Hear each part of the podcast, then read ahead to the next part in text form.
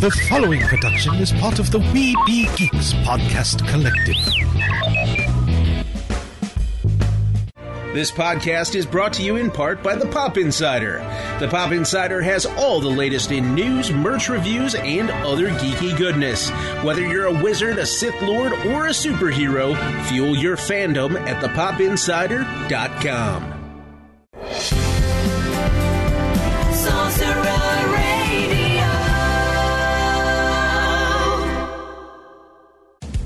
Microphones and headphones provided by CAD Audio.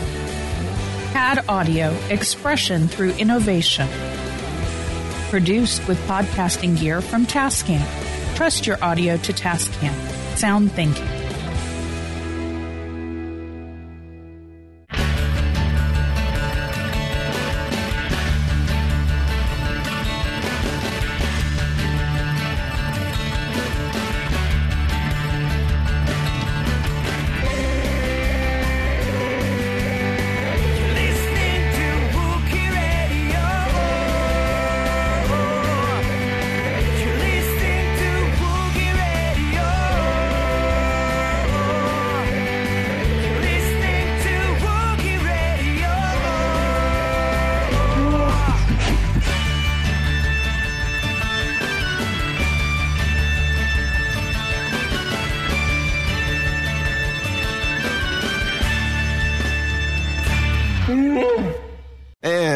Welcome to another episode of Wookiee Radio. It is the Smugglers 3, Derek, Ken, and myself, Mike. And joining us this week, um, he is the director, producer of a documentary called Disturbance in the Force, the making of the Star Wars holiday special. If you remember a couple weeks back, we had Bruce Vilanch on the show who gave us his behind the scenes story.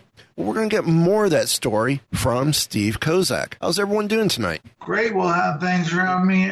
Thanks for having me on here. Fantastic. Oh, our pleasure. Now, before we get into the um, disturbance of the force or in the force, tell us a little bit about your background because I know I probably butchered it some um, beforehand, but you got a very interesting background. Oh, that's that's an interesting way to put it. Uh, interesting. Um, yeah, I mean, I I I work in I've worked in very high profile shows. Um, I'm in a very small niche. I work uh, as rights and clearances, research and clearances. I basically do all the third party content for. Um, I did it for when I was at Real TV and hard copy. I worked at Whose Line Is It Anyway for a couple of years. I did the uh, the game uh, Green Screen, if you know that show. Yeah, yeah. That was my whole job for three years. Was just trying to find weird footage to put in back of Colin while he's doing the news story. There was um, and the audience has and, and, and Colin has to figure out what's in back of him. So it was it was either something really really hysterical, which was harder, or something really really disgusting, which was a lot easier, like maggots or Yeah. lizards, or uh, we had some really disgusting things. People eating insects, um, Uh, you, skateboard wipeouts, you know, just like on and on and on, like like literally like 200 wipeouts in like you know old crotch, you know, in the crotch, like after each other. Um, and then I worked at um, I was at Jay at the Tonight Show with Jay Leno for 10 years, doing all the footage and clips for that show.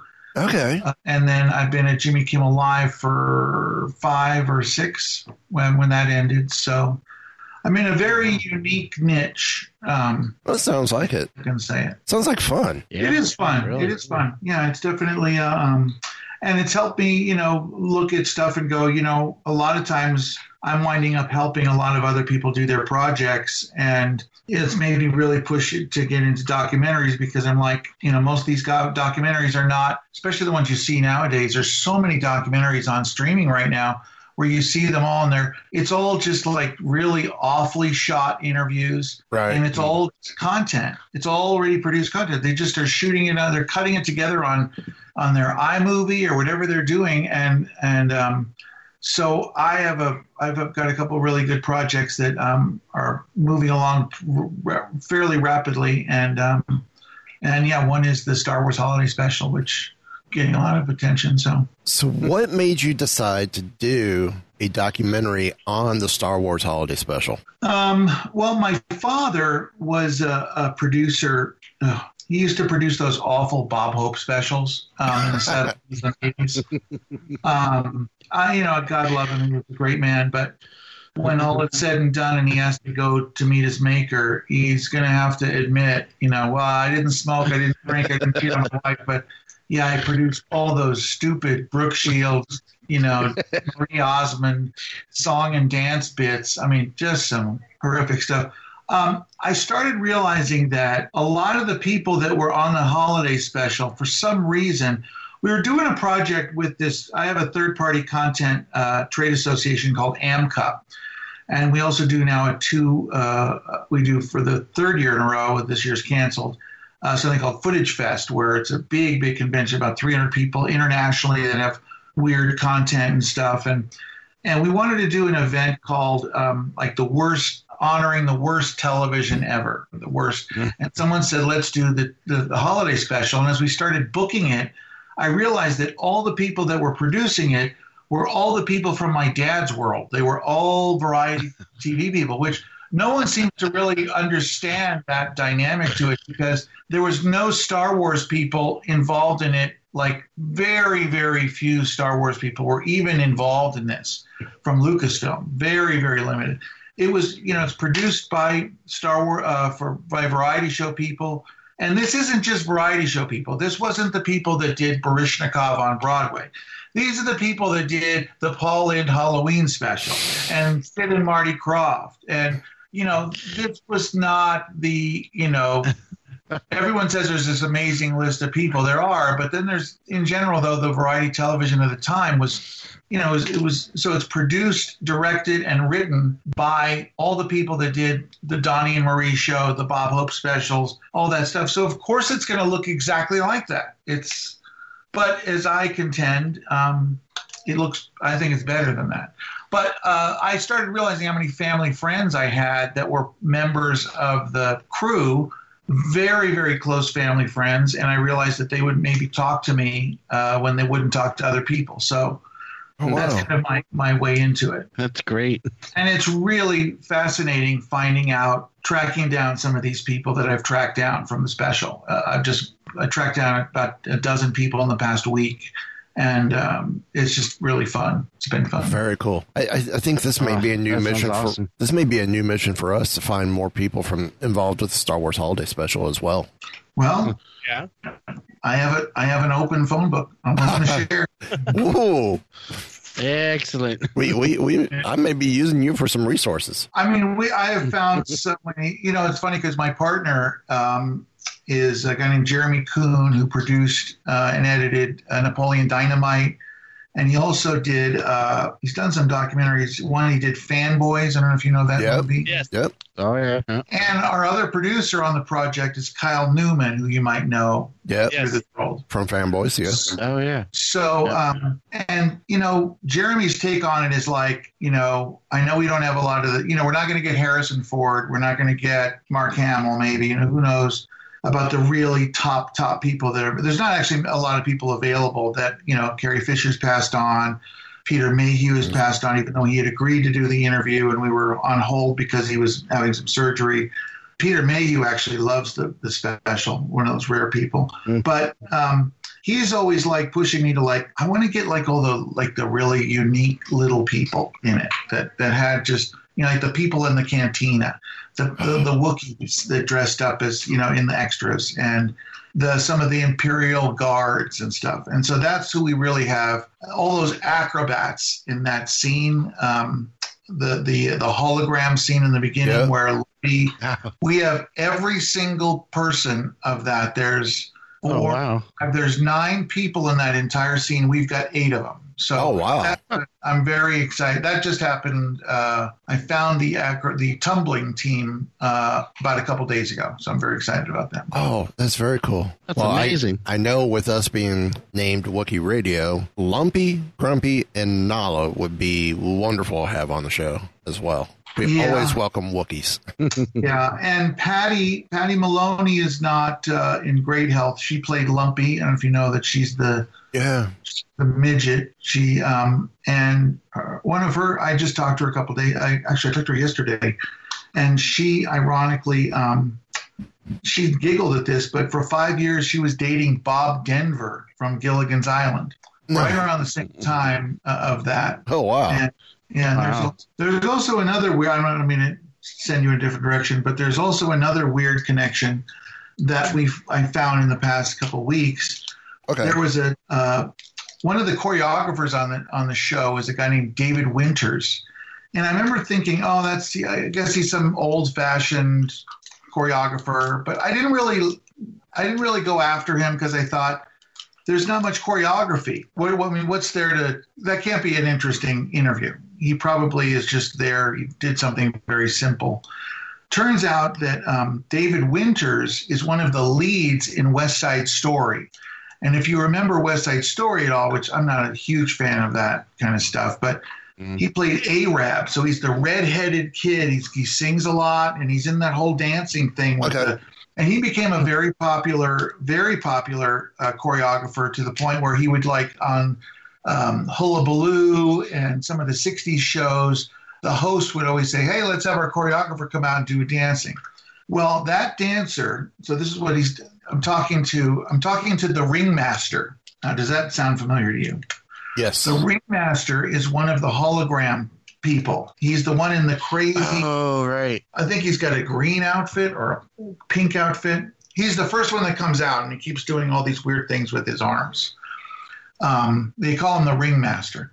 He told me a story about being choreographed. That that scene was choreographed for many, many hours. And I actually just found out that that scene to produce to to record that scene that took at least 14 hours to shoot that. So you can imagine how the budget was insane if they're spending 14 hours on that scene that is, respectfully speaking, extremely forgettable, right? I mean, the people doing the acrobats and, you know, nothing that you haven't seen in the Right. circus before. So she's, he starts, she starts, he starts telling me about this, um, uh, so David Winters starts. So this guy starts telling me about David Winters and how crazy he was, and he was a great influence because he was a choreographer and he was in West Side Story.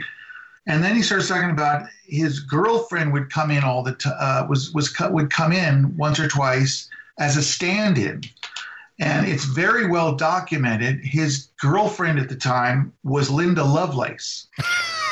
So Oh, wow. Lovelace was dating him for two years right before the holiday special. And she Oh, actually wow. came in to stand in for one of the people that weren't there. Oh, That's a great thing to get on tape, huh? So that wow. just learned that like a couple of weeks ago. And I love I'm a little apprehensive about it because it's like, you know, I want it to be a family documentary and how do I explain who Linda Lovelace is with without some B roll or whatever. Mm. So I'll have to broach that when I broach it. So Uh, that, anyway. that's that's going to be interesting. Yeah, yeah, good luck on that one. Yeah, the acrobats are quite um, are quite. Uh, do you want you want to tell you this one story I just learned? This Yeah. brand new yes. Oh, Yeah. this is how Every story's fascinating- it's- How I don't know how fascinating this is, but it's a brand new one from yesterday. So when the acrobats, there was so there's if you know that scene, there's there's a ringmaster. Uh-huh. I can't believe I know this so well. Oh gosh, there's a ringmaster. There are two jugglers, Mhm. and then there's a female uh, acrobat gymnast. In this, she's called the Great Zorback. Is actually her technical name in the that StarWars.com names her. Hmm. And then there are five, a family of five uh, acrobat. They're like tumblers. Right. And so the tumbler, I reached the tumbler, the, the tumblers, and I had been having problems finding the, the family because they are called the Wazzan Troupe, who existed in the 30s and 40s and 50s, disappeared, retired, and then basically this is their son and his group. So the so the little boy that was with them in the 30s and 40s and 50s is now the senior member of the Wazzan troupe in the 60s and 70s that did the special. Okay. So they're doing this scene and they're kind of just sitting there and there's a lot of arguing going on and one of the producers walks over to the lead Wazzan man, probably in his 50s, 60s, and says, um, I have to explain to you, I don't think you understand what this scene is. You're going to be shrunken, and there's going to be a, it sounds so silly, there's going to be a Wookiee that's a kid Wookiee that's going to be looking at you on a chessboard dancing around. I mean, it's just so bizarre. So they're explaining, and he said, and he says, he says, I got this idea from this movie called The Thief of A Thief of Baghdad, The Thief of Baghdad, and I'll show you this because I, I think this is mind blowing. I mean, this is just one of those things that I just so you can see this. Yep. Okay, so let me just show you this here. So here is the scene of when these these little tumblers come out, Right. and right. So you see what they do. Right. So right before that scene, right before they shot that, the producer comes over and tells them, "This is what we want to do. I want you to do the tumbling because you're going to be like viewed. We're going to shrink you, and then you're going to be viewed by another person." I got this idea from this movie, The Thief of Baghdad. And he said there were these dancers in this music box. They were miniature, and these people were looking at them. And the Wazzan guy says, That's so bizarre. That was me when I was a kid. Oh. So here is this scene in this movie, and this was basically totally ripped off. Um, I'm going to play it up so anyone can hear this. I don't need to wind the key or press the So if you see this, it's the footage is sped up. But this is the Wazzan troupe. So the father, the oldest person that's in the Star Wars Holiday Special, is the youngest in this group here. It's fame to do exactly what I want. No And then I- It's way. really bizarre. Wow. And then, and then, what I really like about it is that this stars. I can't remember this actor, but this actor who's I'm playing here. And so near completion too. If you listen to the voice, you'd recognize him as the commandant in Casablanca. Yeah. Yep. I don't know if you remember him. Can't remember his name. Very famous actor. Anyway, so I just learned that yesterday. That was Oh wow. not That's that very cool. cool. That, that, that's just like that's so obscure. That is so obscure. And- And it's and it's almost the My partner was like, "Yeah, that's interesting, Steve." Anyway, so and, and it's almost the same act that they did yeah, yeah, with the pyramid. yeah. Amazing. That that's awesome. That's awesome. Well, there you go. So um, that's just recent, as you said, this week, as of yesterday, at the time of recording, because we're recording on Wednesday the eighth. Uh, what what are some other interesting stories out there that have, have just blown you away that you've heard? Um, well, I mean, I think one of the things I've really learned the most is that you know I I've um, there's a there's a great documentary on the Dana Carvey show. If you happen to see that on uh, Hulu, it's really good. Called Too Funny to Fail, about his disastrous primetime show. And you know, you see, I mean, I worked on the Jay Leno show, so I know about failure. When when Conan took over the Tonight Show, I worked with I went on the Jay Leno show for a couple months and worked on that kind of nightmare. And you know, both of those shows were people were just mistakes that they made by trying to put the wrong the wrong. Everyone was on board like that. This is a good show. I think uh, Jay Leno show less, but the Dana Carvey show totally is brilliant. And it just was the wrong network. It was too. It was like in the home improvement slot. It was a crazy thing to put them in a family hour. Um, they're way ahead of their time. And that story is amazing because they were just way ahead of their time. This are people that had no clue what was going on. There are two factions in here that it starts off with George Lucas pushing this idea of doing a story about Wookiees, which don't communicate, as Bruce Vilanch probably told you. They don't communicate Oh yeah. it doesn't make any sense to, to centralize them around people that don't talk or you're not going to use subtitles. So they set up this script, and he's working with a guy named David Acomba, who he went to school with, who was a film slash music director, never done television, never shot with more than one camera before, and two writers, Lenny Ripps and Pat Proft, who are um, who kind of came up with the serious, more legitimate, straightforward action adventure part of the story. Then, because the story, the, the show went over over budget, CBS found a way to put more money into the show by selling another hour of it. So not just a half hour, they made it two hours. Well, they'd already written the the script, so that meant they had to kind of like they had to just inflate everything. So they had to put a big dance number here. They had to put a big gag here. They got to put a gag here. So there you have all of Bruce Vilanches and Ken and Mitzi Welch, who came from the Carol Burnett show, just adding kind of schmaltz, you know, just injecting it in every 15 minute slot. There's just more, you know, more time, you know, for, I think is the only way to put it. And so the fighting between these two factions just was was horrific. I mean, there was there was there was there was actual punches thrown. There was huge shouting matches. A lot. Um, and then the first director wound up quitting before he could get fired. He shot four scenes. Um, he shot the Jefferson Starship performance. He shot the Bea Arthur Cantina scene. He shot the Harvey Korman drag Julia Child bit. And then he started doing this acrobatic thing. And then uh, he used up like three quarters of the budget. Like the, he had people shooting 18 to 20 hour days. Mm. The Jefferson Starship performance was 22 hours. So a lot of it is kind of like blamed on this director because he was taking so long. But I have to say, Smith and Hemion is a responsible production company at the time, and there should have been someone keeping track of the money and saying, I don't care how where you are on this, we're not going to go into double overtime because the meal penalties and all that, you know Yeah. what that is Yep. tonight, Yep. and that's where all their money went. So anyway, he wound up splitting, and that's and therefore then Lucas ran out the back door. Acomba was fired, and the two writers had already written their script. So then you basically have the Carol Burnett show people and Bruce Vilanch kind of and Steve Binder, a very accomplished director, kind of putting the whole thing together afterwards Wow. which is where there was no, you know, in in in film, a dir- and uh, this is what Acomba would say uh, often that he was shocked at how little power he had as a TV director because a film director, what you say is gospel. Um, maybe theater is more driven by the writer, but television is driven by the producer. A director is just a tech person. He's just a tech with a really good eye. So he wasn't used to that. He wasn't used to everyone running ramp rampant over uh, rim shot, running running. What's that expression? Running Running rampant, right? running. Yeah, whatever that is. Going Yeah. nuts without his permission.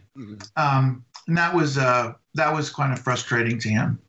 But you know, when people ask like, "How did this happen? Why would why would Lucas um, allow this to happen?" There is a, a new revelation that I have, and, and I, I, don't mean to over exaggerate it by using the word revelation. It's just a Star Wars holiday special from 1978. This isn't, you know, just because I've spent a lot of time focused on it. Um, I hate to call it a revelation.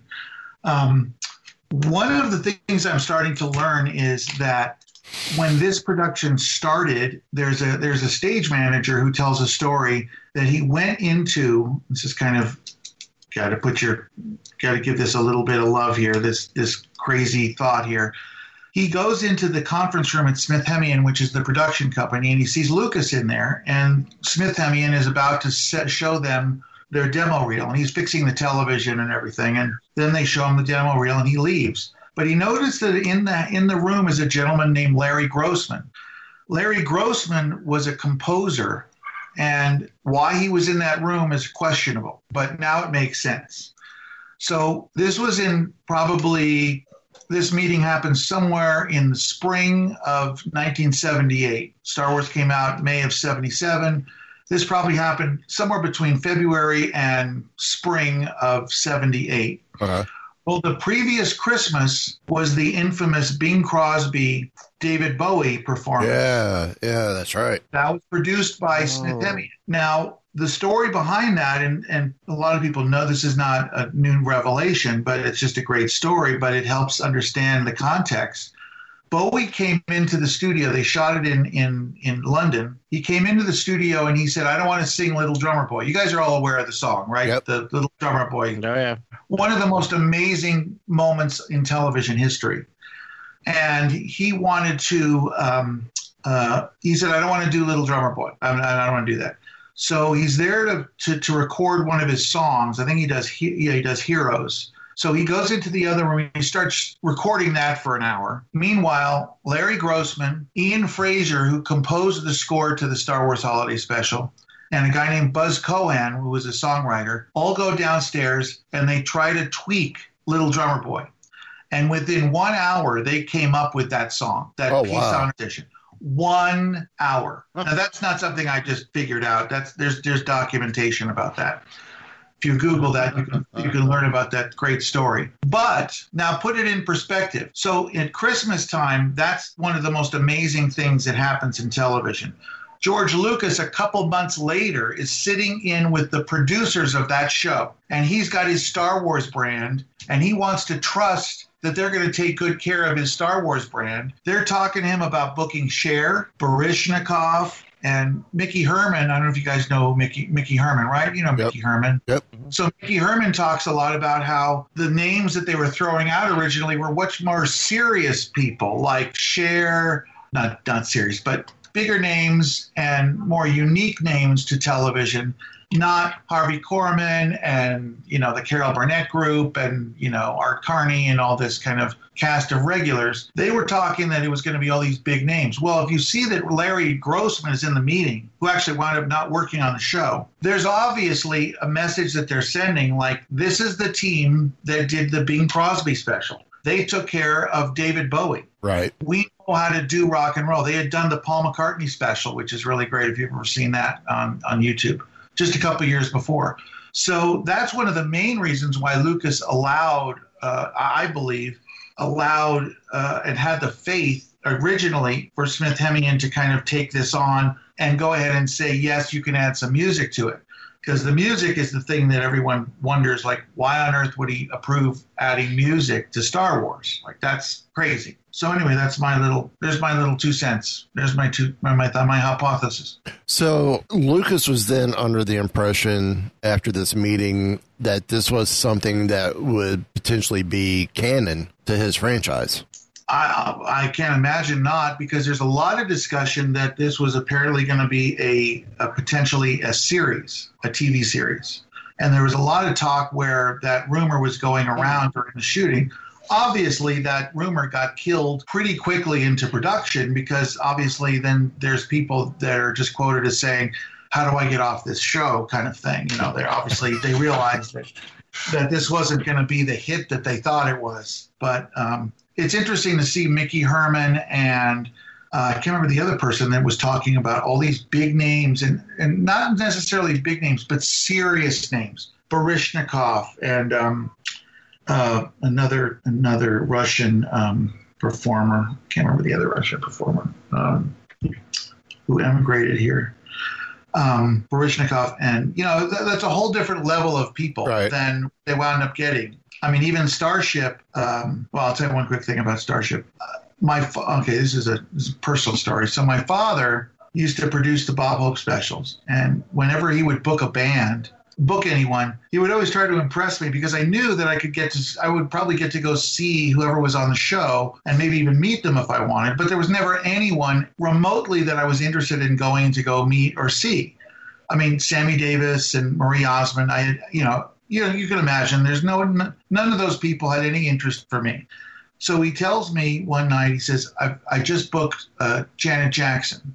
I just booked Latoya Jackson on the show." He said, "Latoya Jackson." I was like, "Wow," because Hope was a real big, big uh, um, hypocrite about family video, you know, family content and everything he was always uh, he didn't want to you know because she had just my dad says oh yeah she won all those grammys i said no dad that was janet jackson because it was right after this is like 86 when she had just won i think after lionel richie swept the year before and michael Right. swept the year before she did her jimmy jam herb alpert stuff and she swept the, the Yep. so my dad's insisting that no this is the one that won all the grammys i said no and i realized he probably got a phone call from latoya's agent because latoya was in the news because she just posed for penthouse so he probably so he booked the wrong Jackson, and he never never copped. Uh-huh. They just all he just acted like everything was okay and you know, no one would ask any questions. so I get back to this because I'm realizing that when at this exact same time frame, my father was one of those kind of producers who, who wasn't very savvy about that kind of culture. And all of a sudden, halfway into this, I've interviewed now the the lead guitarist to uh, Jefferson Starship. I've talked to him in depth. It has never even occurred to me, and this is the naivety that I have, um, that they were booked solely because of the name of their band. Like, where on earth? It never occurred to me. I mean, obviously, I look at it now and I'm like, of course that's why they were booked. They were booked for no other reason, although there is a connection between Lucas and Starship. He actually uh, was a cameraman at the Altamont concert uh, where Gimme Shelter was produced. Okay. His footage never, his, he had a problem with his camera, but it was his first gig ever. So he was at Altamont on stage when Jefferson Airplane was performing there. So there is Oh, wow. a connection. There is some connection. Not much. That's very cool. Do you have any questions for me? I feel like I've just been nonstop. No, this is, this has been great. Uh, As soon as we come up with a question, you're hitting that Yeah. answer beforehand. So it's awesome. It's a, I I'm just very impressed with all the stories that you've gotten out of this. I just this it's going to be an amazing documentary. Doc, Yeah. documentary. We'll see because I, you know, there's just uh, there are just so many bizarre reasons why people wound up doing this show, and everyone had their own reason. They were all in their own mi- mindset. Um, um, in fact, uh, so there's there was one story that um, this David Acomba. I told you about this friction that was go, Right. friction between the factions. You had your TV, you had your TV variety people, and then you had your your film Star Wars people at odds with each other. And uh, David Acomba, the director, what'd you say? I was going to say, and of course, you don't want to make a Wookiee mad.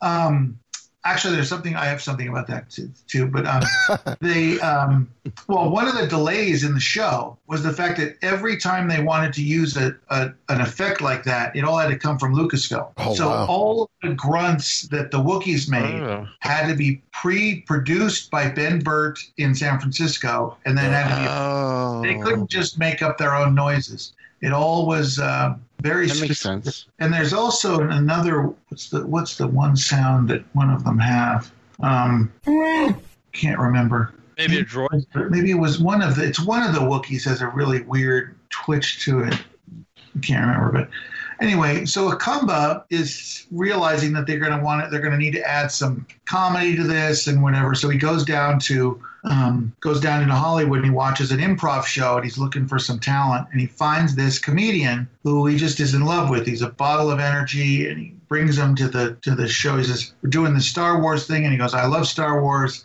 So comes into the studio, comes to the Burbank studios where the production is, and he walks up to Ken and Mitzi Welch, who are these producers who've been just kind of hired on, who he thought he was basically in charge of it, and turns out he's they're kind of over him. And he's got I've got this great comedian in the he's great. He was at this improv group last night and he was really funny.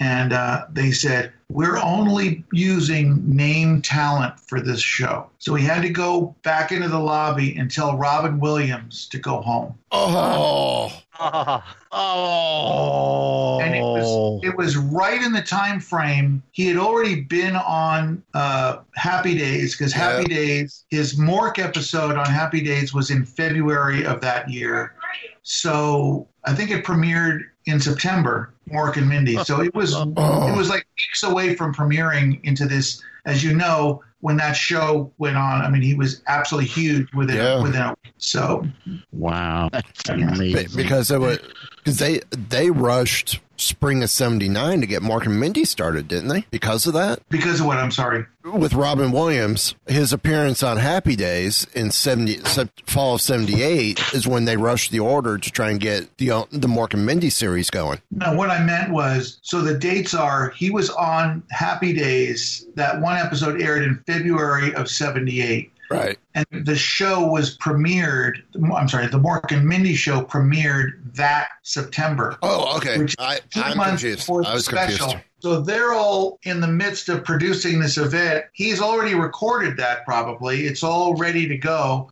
He also probably doesn't realize he's going to wind up being as huge as he is in within weeks. You know that that Yeah. no one probably realized he was ever going to be as huge as he became. Like that was such an instant success. You know, Mm. was the number one, sh- number two show that when it premiered next to Happy Days. But so yeah, kind of a sad, sad. Uh, and David Acomba was very frustrated because he he, um, he didn't really have a, a just totally out of his element, and he was really trying hard. And and uh, you know, TV variety is a very unique it's it's it's it's it's a very if you look at all television variety, there wasn't a lot of originality in those days. It was kind of a you had your you know your song and dance, you had your your com- comedy bits, and that was pretty much it. No one did anything you know really crazy. wasn't you know the holiday special was actually aired a couple weeks after the Kiss meets the Phantom of the Park. You remember Yeah. that? Yep. So I remember as a Yeah. kid watching that, and um, yeah. Same here. Yeah, now and it's it's the one the one thing I have a I have a guy named Jason Lindsay who you guys should get to know who is a huge Star Wars fan. He designs a lot of uh, he has a group company called Entertainment Earth. He does um, Oh, yeah. Yeah, memorabilia and collectibles. yeah, and he also does a company called Bi- Biff Bam Boom or something like that. Oh, okay. Where he does Yeah, well, both of those. Jimmy Fallon setups and collectibles and stuff like that. Anyway, Hmm. we had this kind of revelation, and I, I hate to use that word revelation, but it was like it kind of changed my attitude about the whole special. Was when we were talking about it. Now, you guys are probably are you? Am I guessing you're all about fifty? I turn 50 next month. Now, I got Uh, I, I'm 46, but Okay, if it's not public knowledge, I'm not asking you to declare this if your fans are not aware of your actual age. So I don't mean to out you. Oh, no. I've, I, I've, we've never been afraid of our age. So we're about the same general area, and especially if you saw. So we were talking about watch our experiences with the special and everything, and we both realized. He said to me, he says.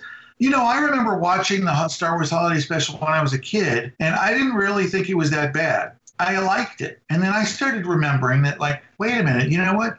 I think I remember watching it when I was a kid, when it was on, and I remember like liking it too.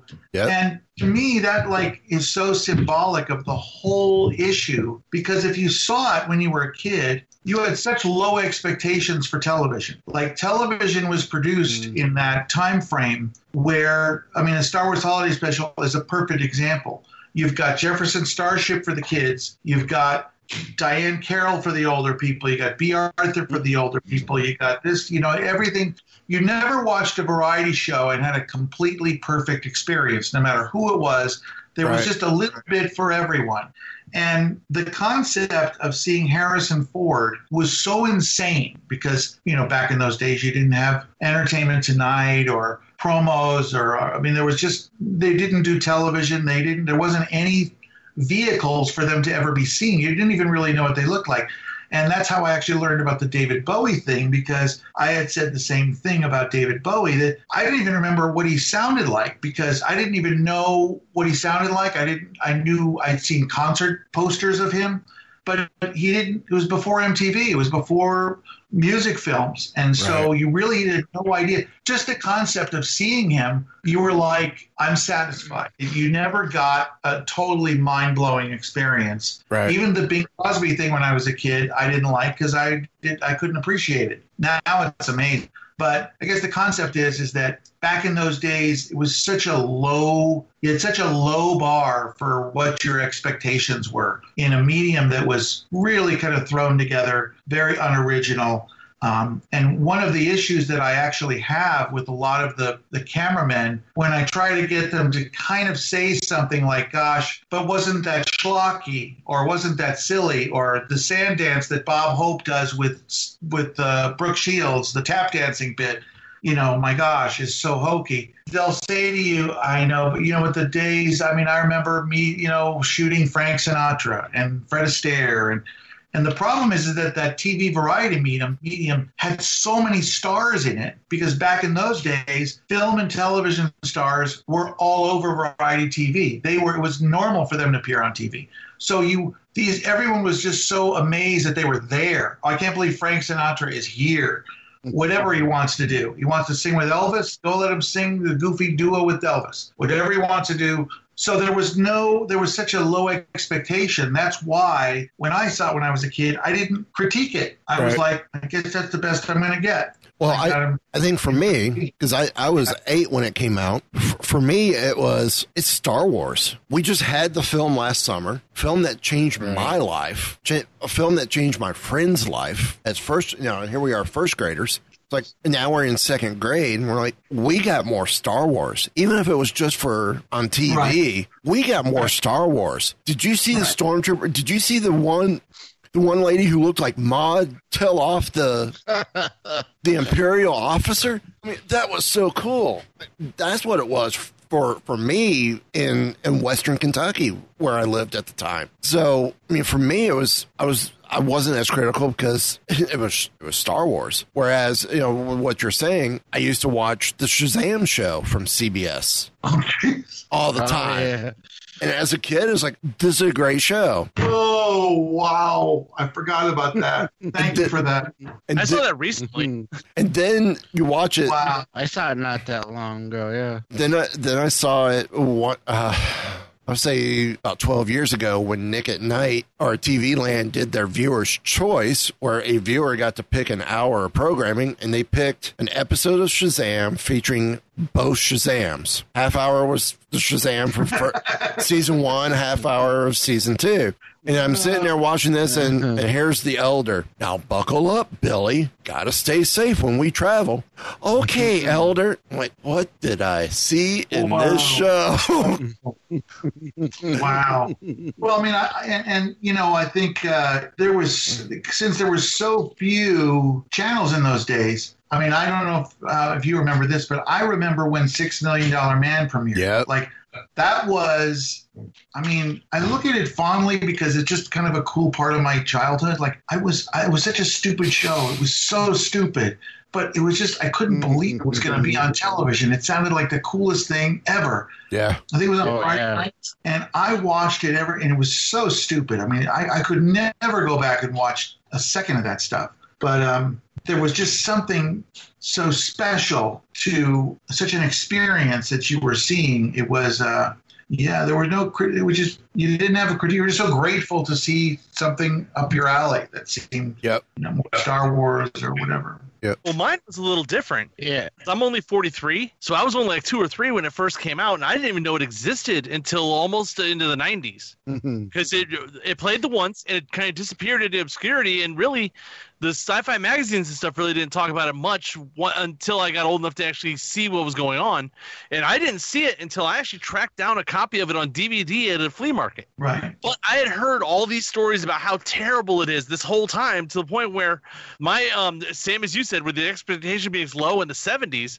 my expectations were extremely low when that when I did see it, it's much better than I expected.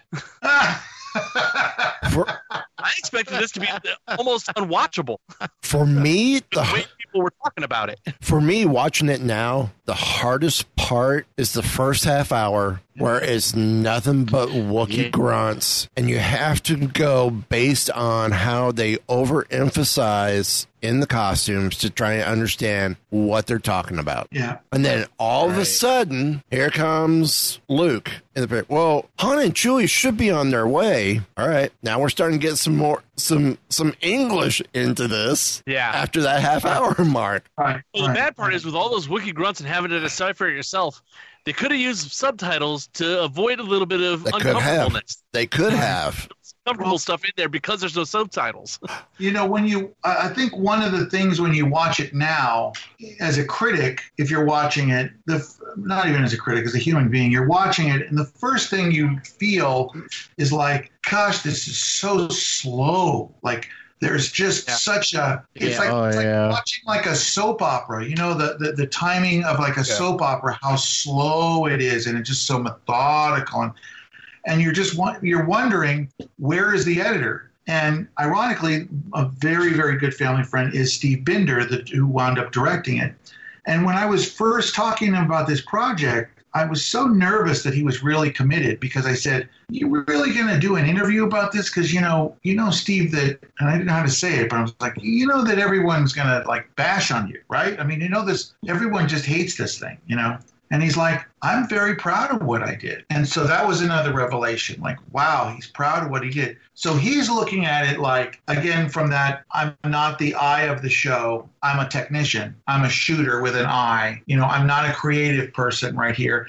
I've been given a script. The first director quit. I mean, I'm coming in there to save the situation. They were down for three weeks. They completely shut down production. He came in and he just shot what was written. And he's like, I was, sh- I shot what was written. He goes, I got to meet Harrison Ford and hang out with Carrie Fisher, and and I had a great time.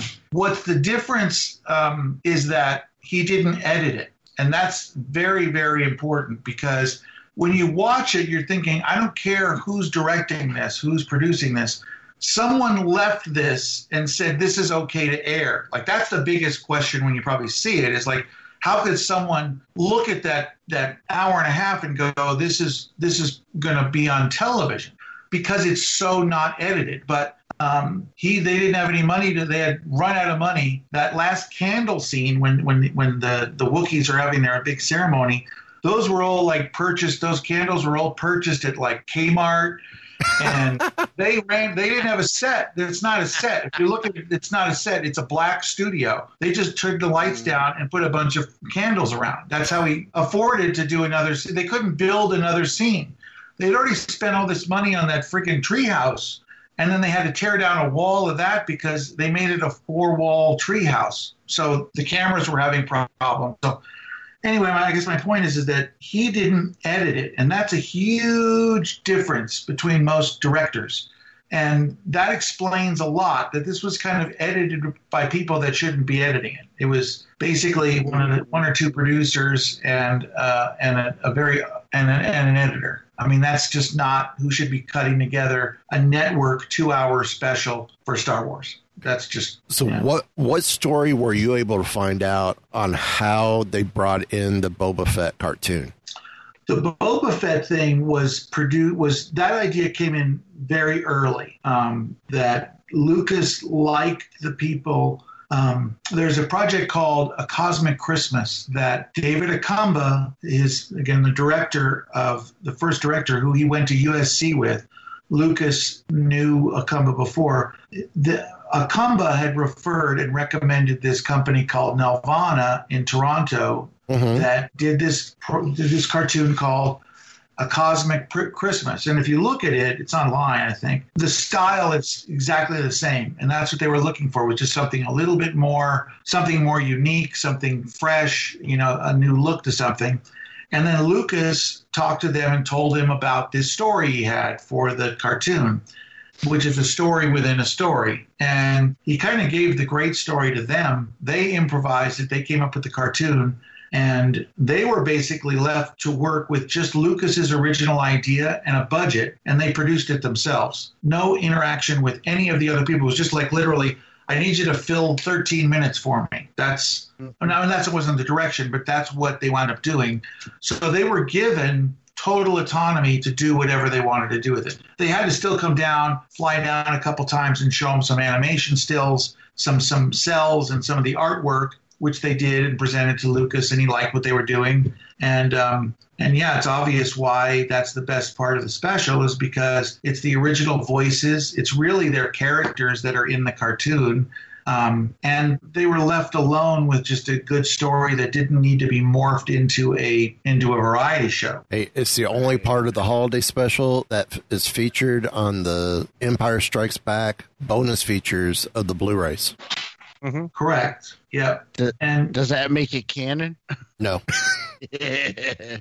yeah, and, and all that all that is is confusing because there's still all these references when you look at you know Boba Fett you know the, was created by the special you know that was created in, in the special and that whole look is is totally mimicked right off that Kashyyyk the the treehouse is totally taken into. Uh, is it episode three? I think it's episode three where they go to Kashyyyk or Yep. Right, yeah. yep. it's amazing the exact same artwork so you know it's just so the whole thing is just so frustrating because it, it's so there's a there's one woman who um, well i'll just say it. she was a script supervisor script supervisor that i reached out to way early on because i knew the script supervisor would have great stories because there were so many different versions of the script. And she started talking to me and then all of a sudden she just went nuts and just started like yelling at me. And anyway i'm not gonna t- you're not gonna get me to talk about this. This is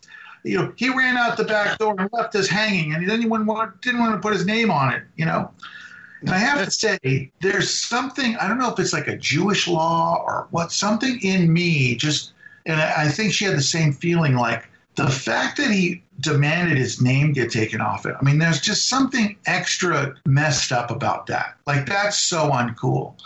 And you know, I don't know if you guys have seen the Robot Chicken episode by chance about the holiday special. Yes. Have you seen that? Yes. And it's Lucas, and it's actually Lucas who did a, a guest spot there, and he's animated, but in the audio he says uh, he's talking to a therapist, and he's saying, uh, "I can, it all started when I gave uh, I thought I could do a musical, a holiday special." Uh, and uh, it turned out so bad. And he kind of said, like, and he said in a lot of interviews since, every now and then I'll say, "Yeah, they, I didn't know what they were doing. They just kind of did something else and whatever." This guy ran out the back door. That's what he did. I mean, he was really, really busy. He was in the busiest time of his life by far, forgetting about the special. But for him to take his name off it, I try to have a lot of sympathy for him, man. But that's just something that's so deflating to everyone else on your project. I mean, all those people that worked on that project, including the huge animation team in Toronto, here he's guiding this whole thing and he doesn't even want his name on it. He doesn't take my name off it. I mean, it's one thing to say, I'm not going to release it on video, I'm not going to repeat it, but to say, take my name off it, I mean, I don't know. I don't know. I don't know why that just that just has a, a personal extra uh, level of unnecessary Right. cruelty. Now, with Disney Plus being as popular as it is, uh, and there has been a almost a, a small fan movement to get the Star Wars Holiday Special on Disney Plus. What's your opinion about that that push or that request? Do you think it'll ever happen? Do you think Disney will honor the the burial or trying to bury it? Find a decent copy of it? That's a great line. They honor the they honor the burial of it. That's exactly yeah, because that's exactly what it is.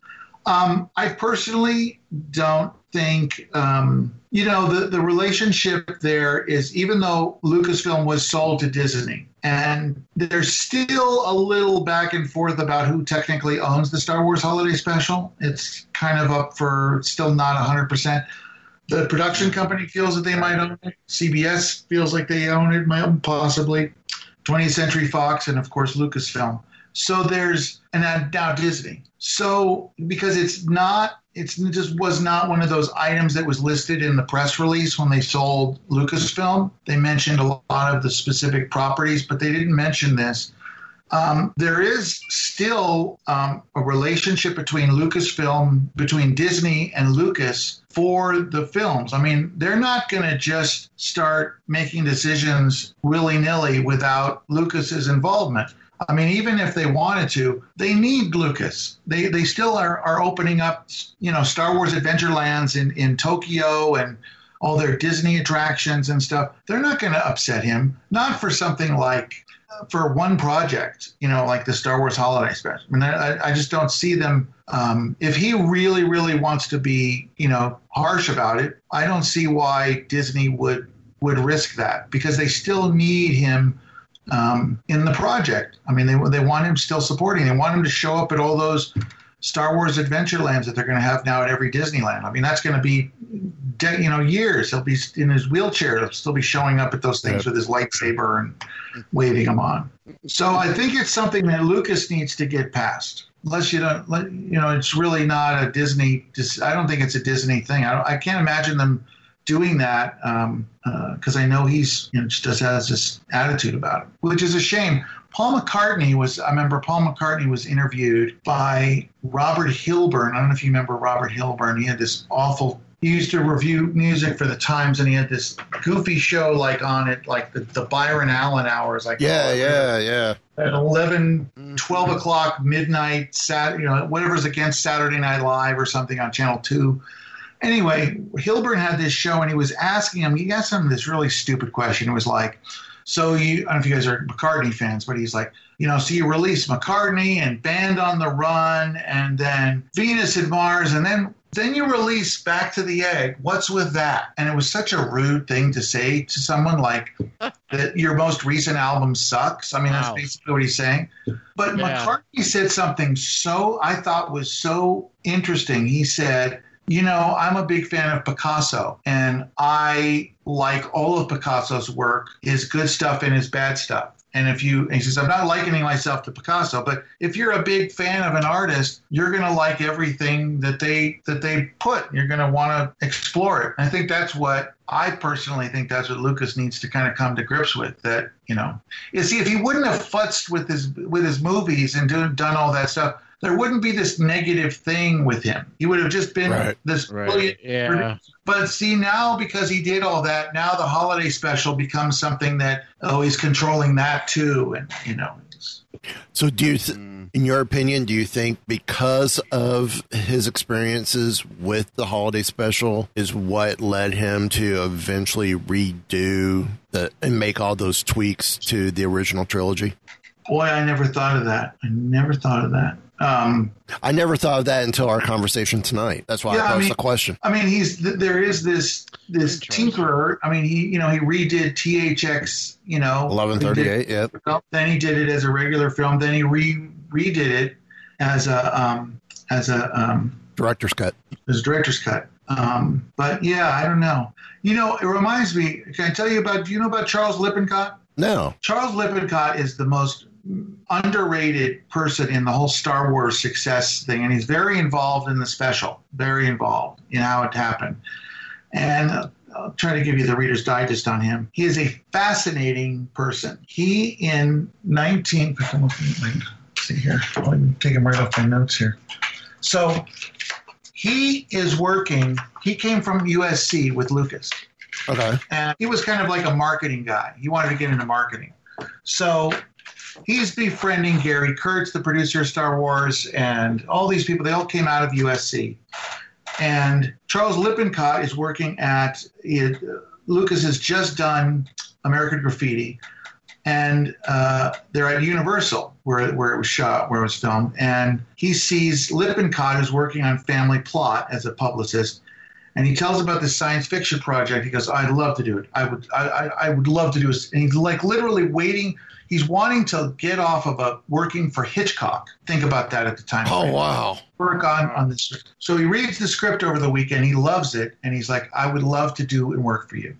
So Lucas hires him. He gets Fox to hire him at his in his rate, uh, at, at Fox's expense, to work exclusively on Star Wars. After a lot of fighting, Lippincott does some amazing things that lead to the success of Star Wars. Lippincott, Lippincott, uh, he does a deal with Marvel Books Yep. with Marvel Comics. He makes the deal to where three comic books are going to come out before the movie's even released, which is amazing that he was able Yep. to get Stan Lee to do that. He gets Ballantine to, to write a novel of the of the script Yeah. and have that come out like six months before, maybe even a year before Star Wars comes out. The whole success of Star Wars was the word of mouth. Was was that's how it made money. Was it was after two three weeks, people were coming back with all their friends. Yep. Right. And but you wouldn't have had the word of mouth if you didn't have anyone in the seats because there was no stars in this, and this was an unproven genre. Mm. So you Right. really had like everything going against it. There was no way, no reason why this movie would last in the theaters for a week or two. No way. So really the goal for Lippincott was like, I know this film is great. I need to get people to come to sit in the theater for two weeks. I need to guarantee there's people going to be people there for just a week or two. That's all I got to do. So that's why he created all of this pre-publicity. He created um, then he started. Uh, uh, uh, he did he did that, and um, there's a oh, and then he did the merchandising deal. That's Yeah. that's his deal with Kenner. So he gets all of this stuff done that that that no one saw coming. No one saw working on a merchandising deal. it Never been done in films uh, except for maybe Planet of the Apes or something. Never been done. He does all this stuff, and then he gets he starts getting him into television. So he has this this very influential meeting. Uh, I think it's in so the movie come Star Wars comes out in May '77. Yep. So in like July, Warner Brothers invites them over to talk about re-releasing THX 1138. They're saying we don't want to release it right now because Star Wars is on a it's going to go nuts. I don't want it to compete with Star Wars. And the, and the executive says, who no one can remember who this guy was, but the executive tells Lippincott and Lucas, this movie is not going to last through September. This is not a. This is that's the way these summer hits go. They they die at, at Labor Day. So the obsession leaving this audience because this office because Lucas was so pissed off that Warner's had pulled out like six minutes of the film a week before it came out. I don't know if you guys know that, but that is one of the factors that made him obsessed about controlling things. Is because Warner's had cut six minutes of that Oh film wow. Before it came to the theater. So he's already pissed off at them. Now he tells them that his huge hit movie that's that's it's, literally targeted to be the biggest movie of all time. He's saying it's going to be out of the theaters by September. So the three of them make a pact that whatever they have to do to keep the movies in the theaters, Hmm. we're going to do. And then they made the deal with the Donnie and Marie show, Richard Pryor show, the Bob Hope special, and all those specials were produced within the next month or two. And every time those those specials came on, the film receipts spiked, and that's what made him much more uh, television much more appealing to him, which led him to doing the Star Wars special Okay. which was Lippincott doing this entire thing. Lippincott gets fired after the sp- in the middle of the special, possibly because of what's happening to the special. I don't know. I've never really got a good story on that one. But the terrible thing, Lippincott left. Lippincott, the success to, to Star Wars is the number two person successful for that is Lippincott. I mean, clearly with all the money he got. And he used to, he died very poor. He died about a month and a half ago. Very poor. And, um, I mean, not poor, but I mean, he was, st- he was selling, you know, cells and collectibles, you know, out of his eBay page and his Facebook page. And, it was very sad. And he had, I guess he had told his story that, you know, Lucas had fired him and, you know, he never made the money that he was supposed to make. And I guess somewhere like a couple of years ago, he made a statement on Facebook that he's come to grips with George Lucas. And he feels that he found out that George had actually tried to get more money from Kenner and Fox for him from the proceeds of the of the of the toys, so he doesn't hold a grudge against him anymore. And that was so sad because at that point you're realizing he doesn't believe this. He's just trying to, to even to kind of forgive him and have an even playing field because he doesn't want to have this whole be the bad guy who's bitching about Lucas.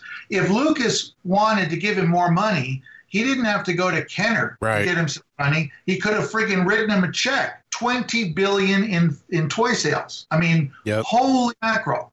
And this guy, so he's kind of the uh, he's kind of the secret the secret guy behind the scenes of this of a lot of the, the stuff that we're dealing with, which is basically Lucas' adventures in primetime television. Wow. Huh. Very very sad story, but you he's important to the thing. But amazing at the same time. Yeah. Yeah, and no one had ever publicized a movie before that. I mean, you look at it now; it's all done through social media and everything else like Yep. that. He was going to comic book Right. conventions and science fiction conventions and bringing props along and bringing Mark Hamill with him. And we have some videotape of him with Mm. Mark Hamill at a convention answering questions about these this crazy new movie they were working on. And so I mean, he was trying to get those people to come for two weeks, and he did that. And was very never very ignored, very ignored, So Wow. Ken, unappreciated. Ken, Derek, any final questions?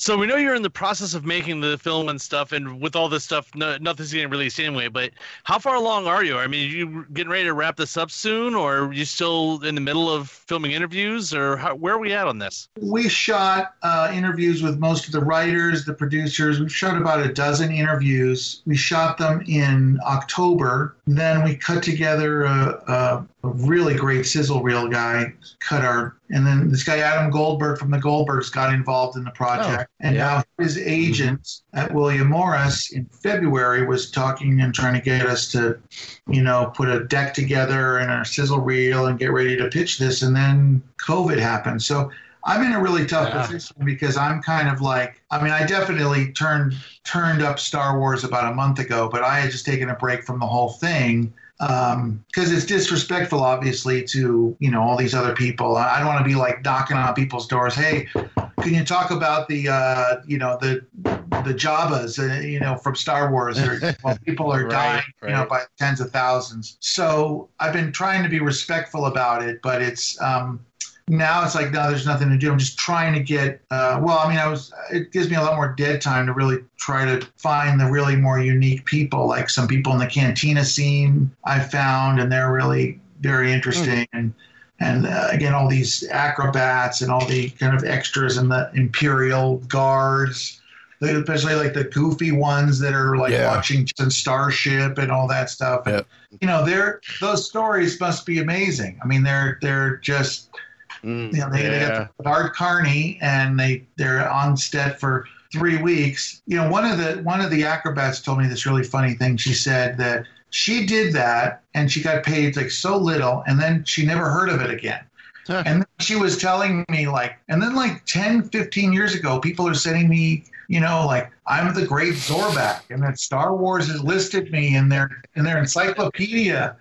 It's like this was such an ad hoc thing. She was just doing acrobats on a green screen in a studio. That's all she did. She did no connection with Star Wars at all, and she I don't think she realized she was even working on a Star hmm. Wars project.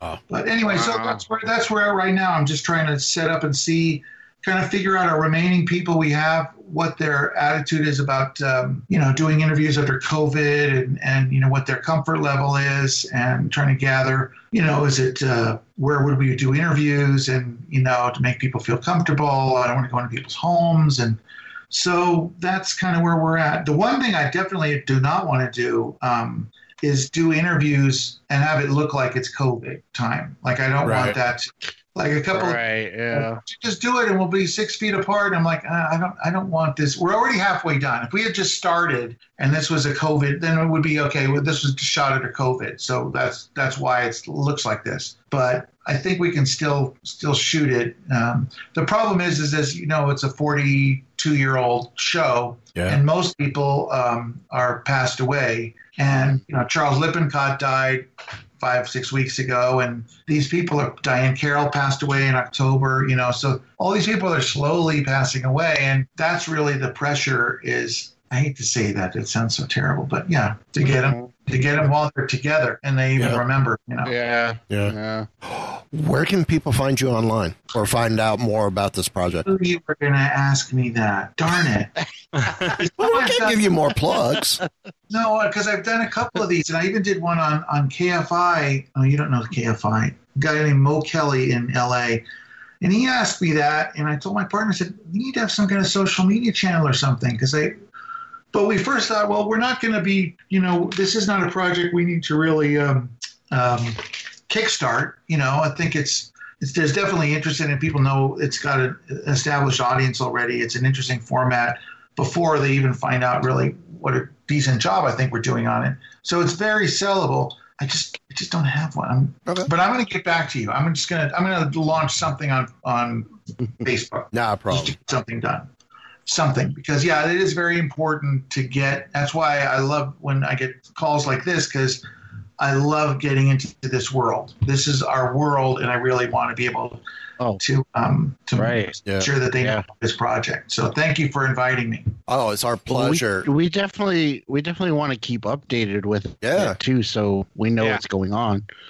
Yeah, as, you, Sure. as you get more interesting stories, feel free come back on and tell us what you what you've got. I feel like I was nonstop. So No, it was perfect. Oh, it was yeah, perfect. Interrupt better. It's all it's all about you. It's all about the project.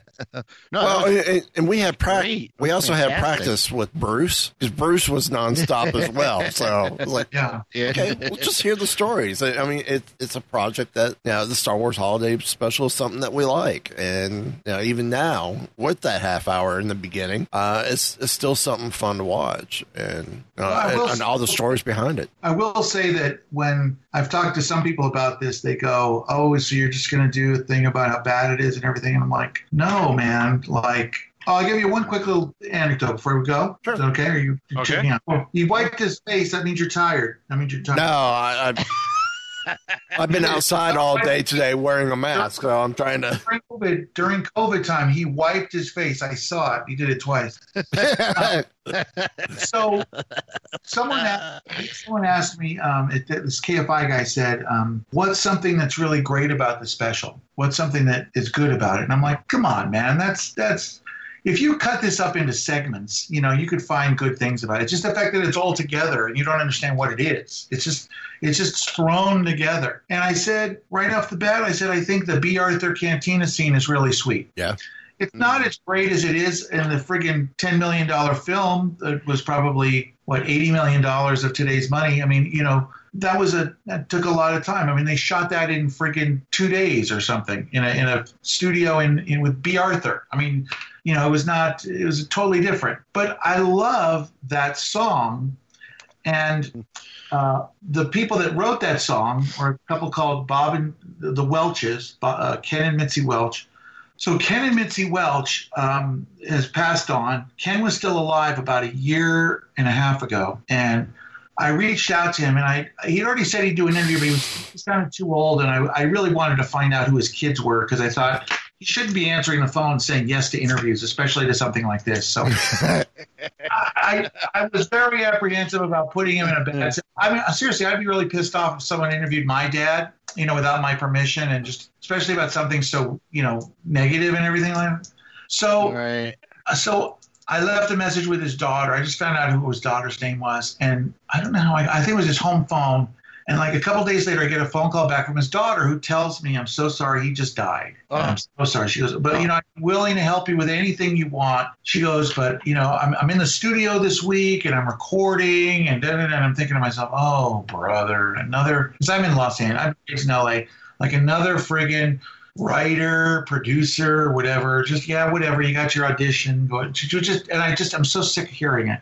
So she's doing this whole thing to me about how she's in the studio next week and she doesn't know when she could do it. She's in rehearsal and it's, you know long days. And so I Google her and find out that she is busy all right.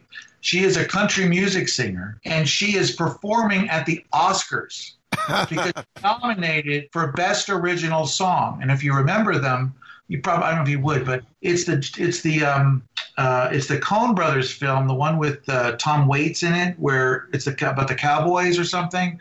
And the song was something like- Oh, oh, yeah. about angel wings or something like that. Yeah, her- yeah. the song, they were in these like cowboy nudie outfits, those old '60s nudie Yeah, cowboy yeah, yeah. and that's what they were doing. So I'm trying to get her to um, trying to get her to cover the song "Goodbye, but not Good Night, but not Goodbye," because I said to her, "That is such a it's so sentimental, it's so overly saccharine, but there's something really sweet about that. There's a line in there that's so hokey."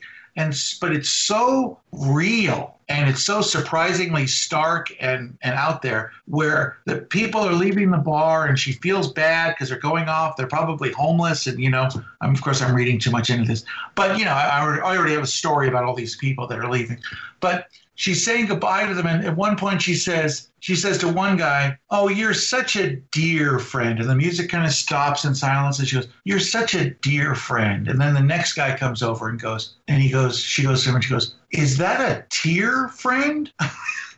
So oh. that is so bad. That is so bad. And it turns out the bodyguard in the bar is the is the is Malla so the bodyguard there's a bodyguard in the in the Right, canteen right, right. that is Malla, who plays Chewbacca's wife. Right. He's actually a man. Oh, wow. Cool. Oh, He's also Very cool. he's also the second pair of hands in the Julia Child bit. little, little information I gave you today. Hey, look at that. That's awesome. Ah.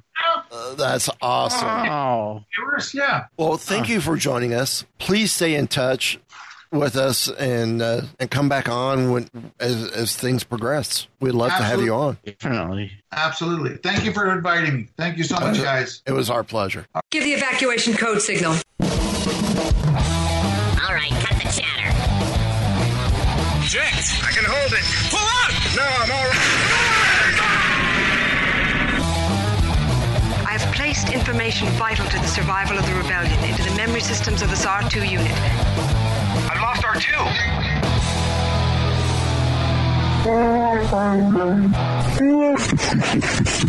Only Imperial stormtroopers are so precise.